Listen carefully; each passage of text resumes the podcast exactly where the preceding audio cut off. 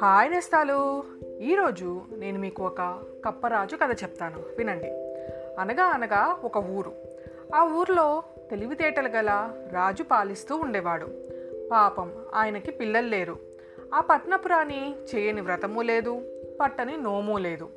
కానీ ఏం లాభం, ఎన్ని చేసినా పిల్లలు మాత్రం పుట్టడం లేదు.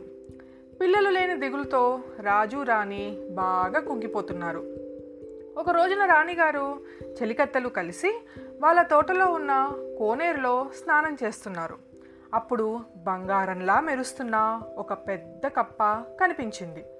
అది పచ్చగా దగదగా మెరుస్తూ నీళ్ళల్లో తేలుతూ మునుగుతూ ఎగురుతూ ఆడుకుంటుంది. రాణిగారు చాలాసేపు ఆ కప్పను చూసి తనలో ఈ విధంగా అనుకుంది, ఆహా, ఈ కప్ప ఎంత చక్కగా ఉంది, నాకు ఆడపిల్ల పుడితే ఈ కప్పకిచ్చి పెళ్లి చేస్తాను కదా అని అనుకున్నారు.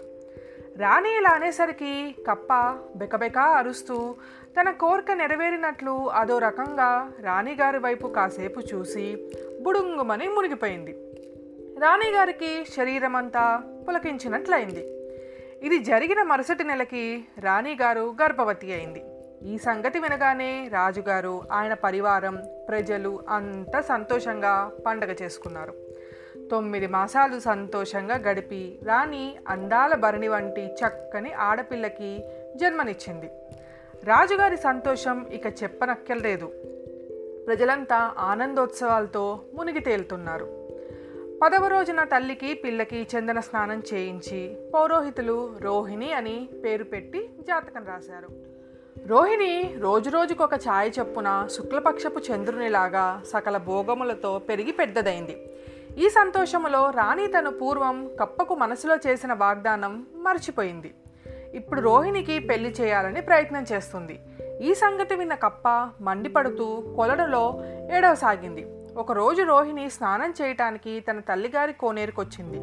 సమయం కోసం ఎదురు చూస్తున్న కప్ప రోహిణి రాగానే ఎగిరి భుజానెక్కింది. రోహిణి భయపడి దానిని విదిలించి నీటిలోకి నెట్టివేసింది. కానీ కప్ప మళ్ళీ ఎగిరి పైకెక్కింది. రోహిణి దాన్ని మళ్ళీ నీటిలోకి తోసి ఒడ్డుకొచ్చిన కప్ప వెంటబడి భుజమెక్కింది. రోహిణికి విసుగు పుట్టి ఆ కప్పని ఒళ్ళో వేసుకుని ఇంటికొస్తుంది. దారిలో అమ్మలక్కలు, నీ ఒళ్ళోదేమిటే అన్నారు. రోహిణికేమీ తోచక తమలపాకుల కట్ట అంది.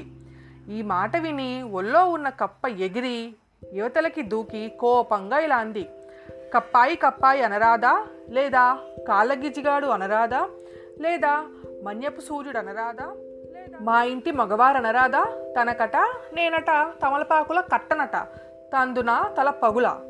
ఈ మాటలంటూనే కప్ప ఎగిరి మళ్ళీ రోహిణి ఒళ్ళోకి దూరింది. అమ్మలక్కలంతా ఆశ్చర్యంగా చుట్టూ చేరారు.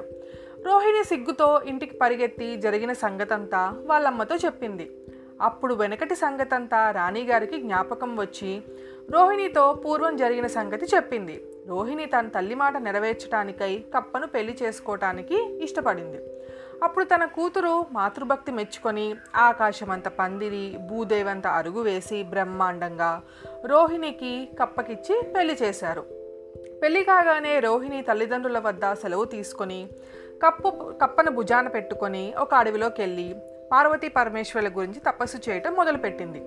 కొన్ని సంవత్సరాలకి భగవంతుడు ప్రత్యక్షమై నీకేం కావాలో కోరుకోమన్నాడు. అప్పుడు రోహిణి తన భర్తకు మనుష్య రూపం ఇమ్మని కోరింది. సరేనని వారు మాయమైపోయారు. వెంటనే కప్ప చక్కని రాజకుమారుడిగా మారింది. రోహిణి సంతోషంతో భర్తను వెంట పెట్టుకొని ఇంటికి వచ్చింది. తల్లిదండ్రులు మిక్కిలి ఆనందపడి తిరిగి మహావైభవంగా పెళ్లి చేశారు. అంతా సుఖంగా కాలం గడుపుతున్నారు. ఇది నేస్తాలు మన కప్పరాజు కదా. మళ్ళీ ఇంకో కథతో రేపు కలుసుకుందాం. మీ జాబిల్లి.